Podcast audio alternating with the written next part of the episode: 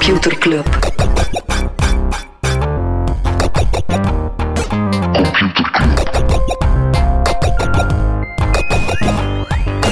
Computer Club. Hey Smolly, Hey Freddy. welkom, welkom terug. Welkom. Welkom bij Computer Club, een wekelijkse podcast over technologie. Iedere aflevering selecteren Freddy en ik een eh, interessant artikel en presenteren we een En feitje. eh, voordat we beginnen, Smolly, toch even wennen aan de setting. Ja, normaal zitten we boven bij In The Pocket in onze vertrouwde bergkot. Mhm. Hebben we ook een broek aan. Of ja, we hebben geen broek aan, dus het is even wennen Ja, aan ik het feit dat we hier bebroekt zitten. En vooral staan er geen eh, mensen naar ons te kijken. Ja, ik vond het wel tof. We zijn zo al crowdsurfend binnen kunnen komen in de opnamestudio. Ja, want waar zijn we, waar zijn we, Smolly, voor de mensen die het niet Shift. live aanzien? Ja, op Studio Shift, de Boutique-conferentie. eh, boutique conferentie, eh, boutique event, maar ook twee dagen digitale radio van In The Pocket. Ja, over alles van design, development, strategie. Ja, de dingen die we bij In The Pocket eh, super cool vinden. En dan ja, voor het eerst mogen we de dag ook afsluiten met een podcast. Morgen of, of de volgende dag is dat 50 koffies. En vandaag zijn dat eh, wij, dus morgen professionals eh, op Studio Shift. Vandaag gewoon nog even de ja, Jommeke en eh, Freddy Berken van de Vlaamse technologie of zo. Absoluut. Ja, nu, wat gaan we doen, Smolly? Hetzelfde zoals altijd. Hetzelfde zoals altijd. Twee artikels en een feitje, zoals Smolly dat altijd zo flink zegt. Maar we gaan toch een beetje in, in thema blijven. Ja. We Ja. gaan artikels meenemen die Mag toch... ik wel heel even aan je voorhoofd voelen? Want toen ik hier net toe kwam in de backstage, zeiden ze... Freddy die wil de wrap-up van de dag niet doen, want hij vindt dat hij al te veel in de spotlights heeft gestaan. Dus ik vroeg me af, is dit ziek of niet? Want dat is iets wat dat Freddy is, niet eh, zou willen doen. zeer off, zeer off-brand. Eh, nu, Smolly, genoeg gezeverd. Eh, de cocaïne die we in de backstage gedaan hebben, die is er bij mij stevig aan het inslaan. Dus laten we aan de podcast beginnen. Right, zijn er dingen waar we het niet over gaan hebben? Ja, dus inderdaad, voor de volledigheid gaan we wel even de Actua Roundup doen. Ehm, het is onmogelijk om de Twitter-Musk-saga te volgen. Eh, Wie is Musk? Elon Musk, die mij vorige week een serieuze kl heeft afgetrokken.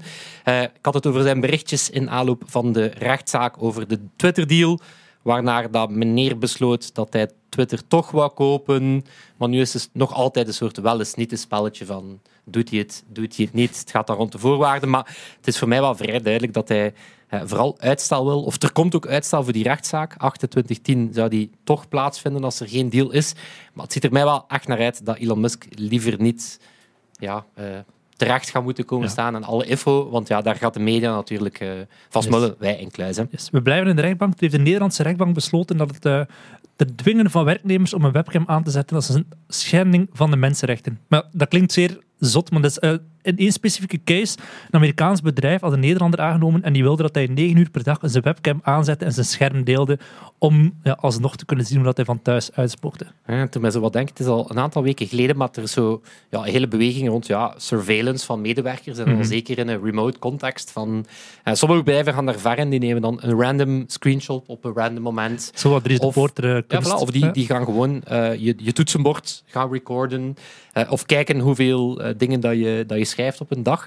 Eh, Microsoft die had dan onderzoek gedaan om te zeggen dat leidt niet tot meer productiviteit. En hoe hebben ze dat gedaan? Geen idee, ja. Door te tracken wat je in Microsoft Office doet. Ja, Zo, dus je doet er dan niets in en dan...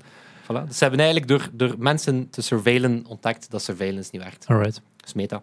Meta, we blijven met Meta. Horizon Worlds die heeft een bezoekersprobleem. Ja, zelfs de mensen die het bouwen, die moeten nu verplicht erop zitten. Die willen het niet gebruiken. Er is een interne memo gelekt van Vishal Shah, dat is de, de VP bij Meta voor het metaverse van, van eh, Facebook. Ja, dat is een beetje, toen een beetje denken aan Google Plus in de tijd. Hè. Google Plus die dan zo gedwongen werd, eh, de werknemers van Google werden gedwongen om dat sociaal netwerk te gebruiken, dat er toch iemand op zou zitten. Het is een zeer pijnlijke memo voor het feit dat het product trekt op niks. Het is niet kwalitatief genoeg. Mhm. En ze zeggen van ja, we zijn basically op iets aan het werken dat geen product market fit heeft. En daar komen ze nu als laatste van de wereld achter. Ja, welkom Meta. Ik heb ja, een segway zoeken. Nee, een segway? Anders knal ik gewoon nog wat Knal iets, hè? Een nieuwe week, een nieuwe crypto-hack. Ehm, misschien wel de toekomst van geld, maar veilig is het toch momenteel niet. Ja, deze keer ook vrij high-profile. Binance, wat wellicht het grootste of het tweede grootste crypto-platform ter wereld zal zijn. En daar is eh, 100 tot 400 miljoen dollar aan crypto verdwenen. Is te zeggen, er is 400 miljoen gestolen. Ze hebben er 300 kunnen recupereren, omdat die nog altijd op een Binance-wallet stond. Dat is ook een goed idee. Als je ergens iets steelt, loop dan weg. Eh, maar 100 miljoen zien ze niet terug. Maar blijft toch opvallend, want moest je dit soort nieuws over banken lezen, dan denk je toch niet, kom, we gaan met z'n allen investeren in, eh, in banken, want die doen het goed. Ehm, India, om dan in crypto te blijven, de Segway eh, Mojo teruggevonden. India die maakt zich dan eh, weer op voor de officiële introductie van een gecentraliseerde cryptomunt. De Wacht, een e-rupee. gecentraliseerde cryptomunt. Dat is zo Ja, dat is een beetje contrair aan het idee, maar dus warme sneeuw. ja, laten we zeggen, geld als software, maar dan wel degelijk door de centrale Indiase bank uitgegeven. Eh, de e-rupee, ik vind dat een gemiste kans om het de rupee te noemen. Mhm. Ergens had ik gehoopt dat hier een soort orang-oetang met een drumstel zat, die hier de... De wat? We kijken zo naar Bert. Bert, het was jouw, jouw We zitten hier met een professionele presentator in de studio, maar die kan hier niet de komische deliverance doen.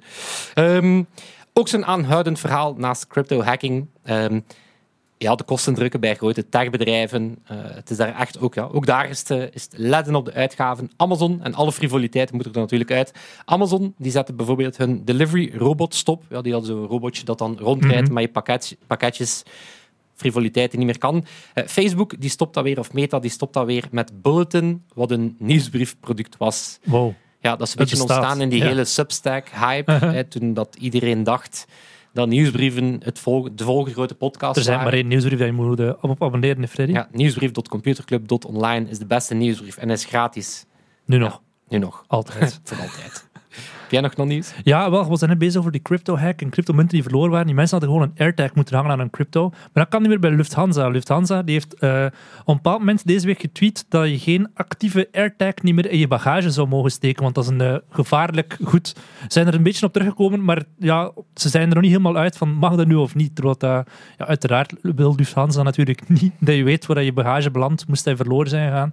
Maar het was op Twitter dat ze een, eh, hadden gereageerd op iemand die het had gevraagd. We maakten een eh, AirTag in mijn bagage steken. En zij zeiden, nee, dat mag niet. Ja, vrij droge tweet. Eh, over Apple en tracking gesproken. In die nieuwe ja, iPhone en Apple Watch heb je tegenwoordig ja, crash detectie. En dat stuurt dan meteen iets eh, naar de nooddiensten en je familie dat er iets ergs gebeurd is. Eh, blijkbaar hebben ze eh, problemen als mensen op een rollercoaster zitten. Ik heb dat gehad, op Letterlijk een rollercoaster. Dan kregen plotseling wat familieleden het bericht dat je in een auto Ik heb in eh. Disneyland de Hyperspace Mountain door die Star Wars attractie gedaan. En nadien kreeg ik meteen zo'n notificatie op mijn scherm van het ziet er naar uit dat je in een autogeval zit. Klik hier om 112 te bellen. Ik had dat bericht ook gekregen. Ik had hier een hele smolly-waken opgezet. Ik was niet meer aan het eten. Ik was wel nog altijd aan het podcasten, want sinds dat ik recent vernomen heb dat moest mij iets overkomen, show dat gewoon ja. onmiddellijk naar een vervanger zoekt. Dus ik ben wel blijven podcasten, maar ik was wel even triest. Totdat ik natuurlijk gewoon van die achtbaan kwam en dat er Ja, niks ja. aan de hand was. Dus waren wel vier intense minuten in mijn leven. Die wagen, vier minuten tijd. Chapeau. Ik ben zeer efficiënt als het gaat over het, eh, het organiseren van eh, evenementen. Ehm, een doorbraak in de nieuwe Privacy Shield. We hebben eh, ook alweer een hele tijd geleden, in aflevering 183, ging het over de, ja, het feit dat Google Analytics niet conform GDPR was. Dus er was een kleine crisis in, ehm, ja, in, in Analytics-land, maar tout court, elke online tool die Analytics land. Letterlijk dat is een ding. Dat is een ding. Ja. Vandaag op Studio Shift zijn er mensen gepasseerd. Alle vier waren ze voor echt doen. Ja, alle vier. De, alle inwoners van Analyticsland waren hier. Maar dus ja, grote eh, problemen. Want ja, elke tool die data in de VS eh, host, is dan in principe niet meer toegelaten in Europa. Dus we zoeken naar een nieuw verdrag. Eh want er zou een nieuwe richtlijn eh, komen. Ja, Eh, het verdrag van Versailles, het verdrag van de... ja, de nieuwe Privacy Shield. Dat dat? is een ding, Smolly. Dus het zou erop neerkomen dat Amerikaanse veiligheidsdiensten dus niet zomaar aan de data van Europeanen mogen. Ja. Over data gesproken, ik ben hier mijn Wat? eigen segways aan het, aan het, aan het vol musiceren.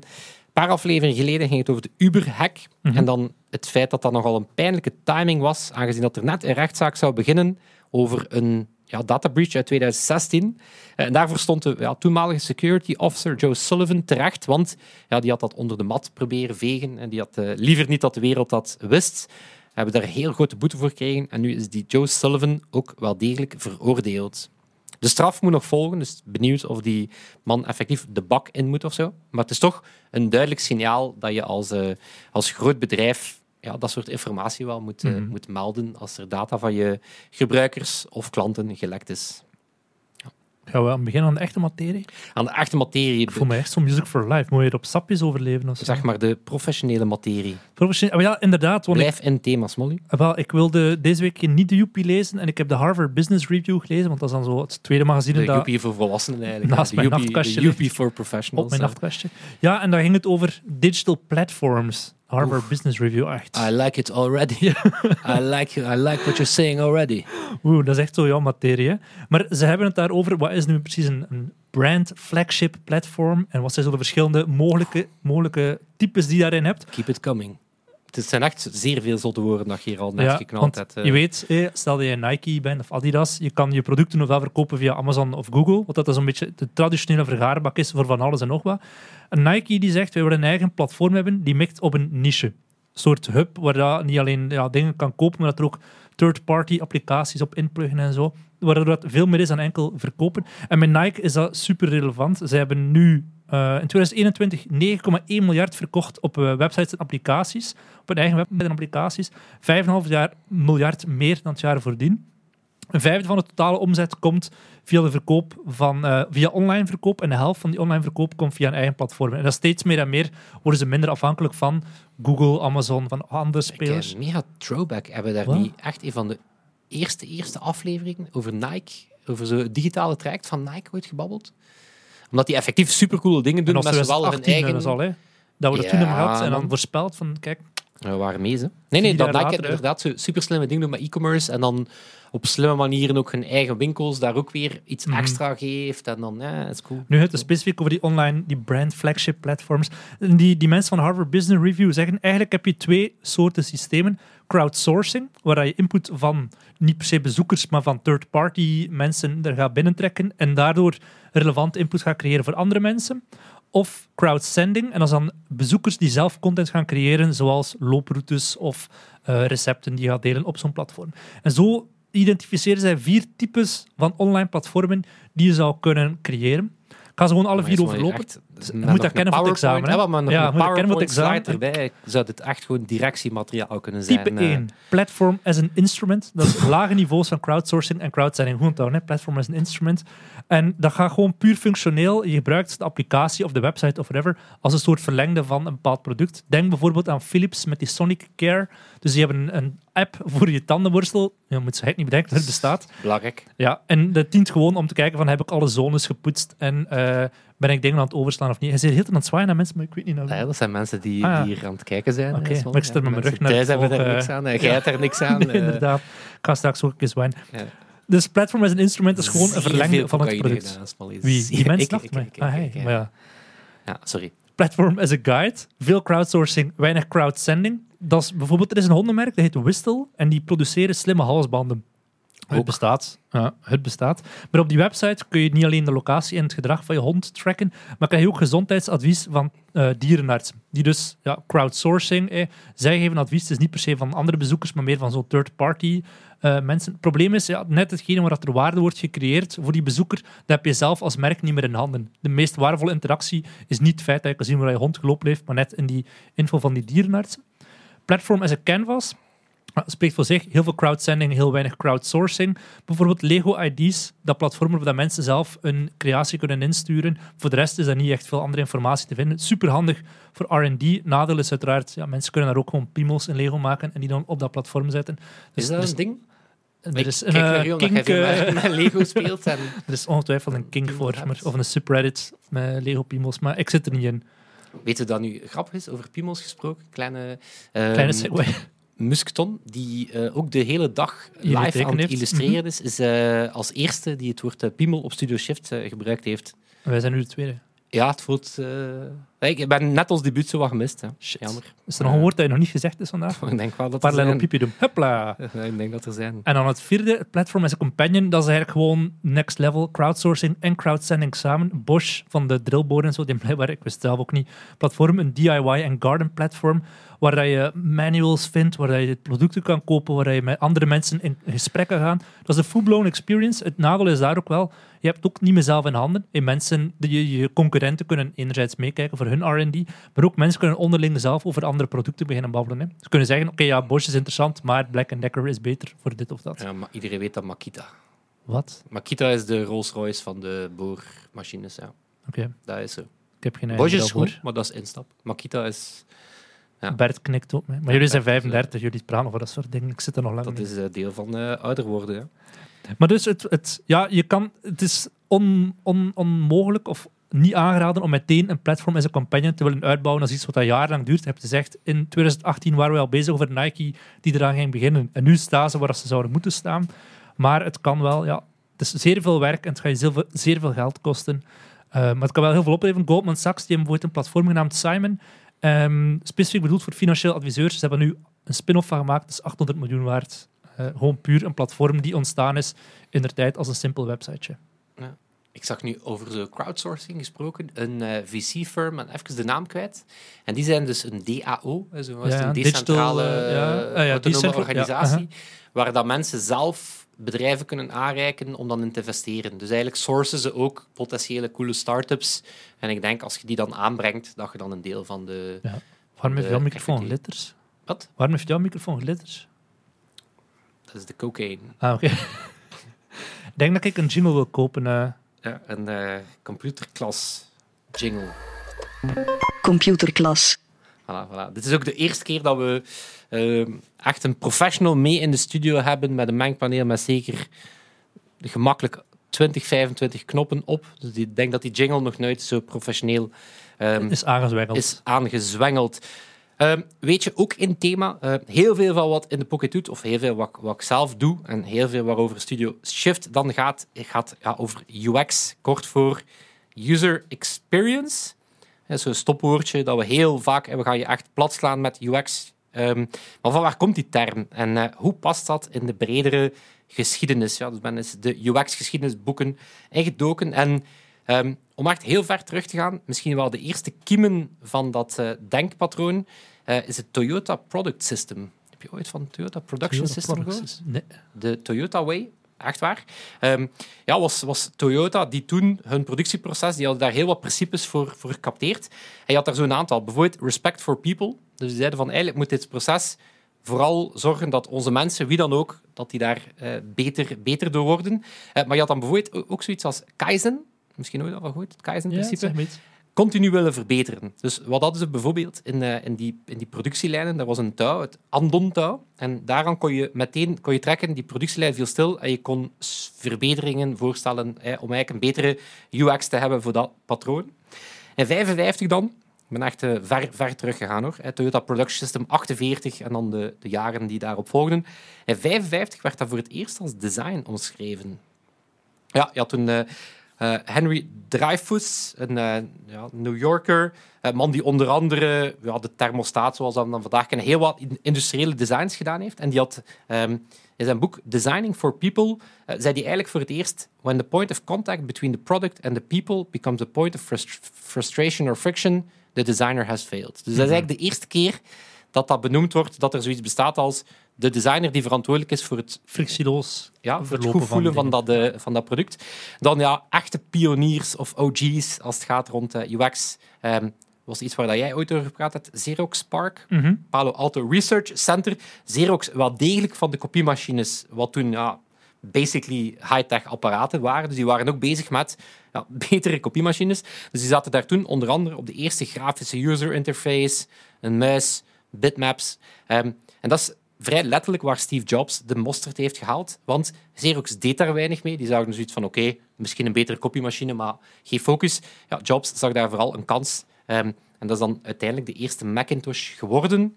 Dus niet verwonderlijk dat we het woord eh, user experience eh, wel degelijk voor het eerst bij Apple eh, gaan zien ontstaan. Eh, met name begin jaren 90 had je daar Don Norman, psycholoog. Intussen bekend van de Nielsen Norman Group. Zo'n heel bekende instelling als het gaat rond ja, gebruikersonderzoek en usability. Zijn echt wel, eh, eh, echt wel eh, ook, ook OG's of Godfathers daar. Wel, die is in de jaren 90 ja, voor het eerst begonnen, want hij zei er werd te veel over de human interface gesproken of research. En die zei dat voelt allemaal zo'n beetje te academisch. Ehm, dus hij zei van, ik vind dat te beperkend. Hij zei van, ik wil een term die de totale ervaring met het systeem capteert. Dus zowel het industriële ontwerp, de graphics, de interface, het fysieke stuk, de gebruiks, dus de totaalpakket. Dus ja, die Norman, die was ook de eerste eh de geschiedenis die het... eh, ja, die als functietitel op eh, LinkedIn, dat natuurlijk niet bestond op dat moment, User Experience Architect was. Dus wellicht de Wat eerste mensen voor LinkedIn bestond. kaartjes uitdelen. Small. Oké. Ik ben nog net van die tijd. ja. Van de potgerukte anekdotes tegen elkaar vertellen op café. Voilà. Niet weten als je, een, eh, als je een discussie had over iets op café, je wist het niet. Je kon dat op dat moment niet beslechten. Dat was zo. Wauw. Dat was zo, Smolly. Dat was zo. Oké, terug naar de essentie. Eh, mijn stuk. Ik heb... eh, je hebt Harvard Business Review. Ik heb de, Wa- de Wall Street Journal. Zo zijn we wel. De Wall Street Journal. Ik heb een abonnement op. Wall Street Journal. lees ik elke dag. Ja. Nee, ik heb een artikel mee. ehm, en dat gaat eigenlijk over waarom wil elk groot westers bedrijf of elk groot bedrijf eh, plots een super-app. Ehm, want ja, op Studio Shift bijvoorbeeld ook actueel. Eh, we hebben bijvoorbeeld al iemand KBC van Mobile gaat. KBC Mobile komt, komt, eh, komt op bezoek. Ja, Ah, de, Chief. Innovation Officer van, van KBC Mobile of KBC komt op bezoek. Iemand van Colruyt Groep. Dus eigenlijk heel veel bedrijven die ja, een app aan het ontwikkelen zijn die veel meer doet dan zo de core business. En bijvoorbeeld onze vriend Elon Musk, eh, die had in het kader van die Twitter-acquisitie had hij ook X.com terug van onder de stof gehaald. Heb je daar al van gehoord? Ja. De Everything app. ja, Dus die, die ooit, denk Prees en PayPal tijden was dat denk ik, zijn start-up. Dus die blijft daar wel wat vaag over, maar die vindt ook van Twitter moet veel meer worden dan enkel dat sociaal medium. Dat moet Dingen kunnen kopen. En, Voilà. Dus die, die super-apps, ja, nu een aantal voorbeelden, ehm, heel wat divers. Hè. Bijvoorbeeld Uber, eh, die hebben natuurlijk Uber Eats intussen, hè, dus die, die gaan al veel meer doen dan, dan enkel die transport. Maar ook binnen transport gaan ze bijvoorbeeld zoeken naar ook andere dingen, ja, treintickets kopen, een auto huren. Of binnen die Eats gaan ze zeggen van ja, oké, dat kan over maaltijden gaan, maar misschien ook apotheek of eh, inkopen van de supermarkt of schoolgerief als de eerste schooldag eraan komt. Eh, Spotify, ook zo'n eh, een megaplatform. Ja, die zijn natuurlijk binnen audio, willen ze daar super app worden, podcast, luisterboeken. audiobooks. ehm, Zo de payment apps, ja, die gaan dan ook gaan zeggen van oké, we gaan daar eh, crypto aan toevoegen, we gaan daar uitgesteld bestalen aan toevoegen, we gaan daar inzichten in je financiën, we gaan daar kleine leningen in steken. Hè, zo. Maar die blijven ook wel wat in dat financiële. Ehm, social media apps, Facebook, Instagram, Snapchat, Twitter, ja, die gaan dan ja, Shopping. shopping gaan toevoegen of tipping. En gaan zorgen dat je dan andere creators kan betalen, eh, dat je podcasts kan beluisteren. En natuurlijk, in Azië eh, heb je ook, ehm, heb je ook, ook bekende voorbeelden natuurlijk. Grab, Zuidoost-Azië is dat een hele grote line. Japan, Alipay. eh in China, er is natuurlijk één grote dat ik nu niet opsom, omdat daar aller... en wel, daar ga Ja. ik zo meteen naar komen. Maar wat zijn dus de redenen voor zo'n super-app? Ja, meer tijd en aandacht afsnoepen, meer data verzamelen over je gebruikers. Ehm, interessant, nieuwe omzet gaan genereren. Hè. Zeggen van, oké, weet je, eh, die, die, die transport, dat is een stukje, maar moesten we maaltijden hebben, is dat nog meer. Eh, maar ook soms ja, die bestaande omzet veilig gaan stellen. Hè. Bijvoorbeeld die social commerce, ehm, ja, die niet echt van de grond geraakt trouwens. Ja, dat is ook een manier om, als je shopt binnen die, eh, binnen die Facebook-app, dan kunnen ze aantonen dat de advertentie werkt. En dat is natuurlijk veel moeilijker geworden door ja, al die anti-tracking maatregelen. Dus ja, heel vaak is dat ook een beetje defensief, ja, omdat het businessmodel onder druk eh, staat. En, zoals dat je zelf eh, zei, ja, wat is de origin story van zo'n eh super-app? WeChat. Ja, WeChat. Voorbeeld dat je in elke boardroom-presentatie zal zien en dat ik eigenlijk kotsbeu ben. WeChat van Tencent. Ehm, ja, het verhaal is, is intussen bekend. Begon als een ja, berichtjesdienst, sociale dienst. Dan zijn ze daar eh, betalingen beginnen aan toevoegen. En eigenlijk door, voor stickers te kopen en zo. En dan zijn ze echt wel zo transport, e-commerce. Maar intussen is ja, Healthcare. healthcare eigenlijk waar dat je bij ons een website voor gebruikt Dating. daar, dating, daar gebruik je eh, WeChat voor. Eh, meer dan 1,3 miljard gebruikers, dus zeker een groot succes. Ehm, ook interessant is dat er in China blijkbaar geen woord bestaat voor super-app. Dus wij vinden dat een super-app, maar zij vinden dat een app. En dit is waarom dat ik mij ja, misschien wel wat stoor aan zo het WeChat-voorbeeld van oké, ik snap dat er soms een strategische rationale is. Ik zeg het ook zo even met een professioneel woord, om, om dat te gaan doen.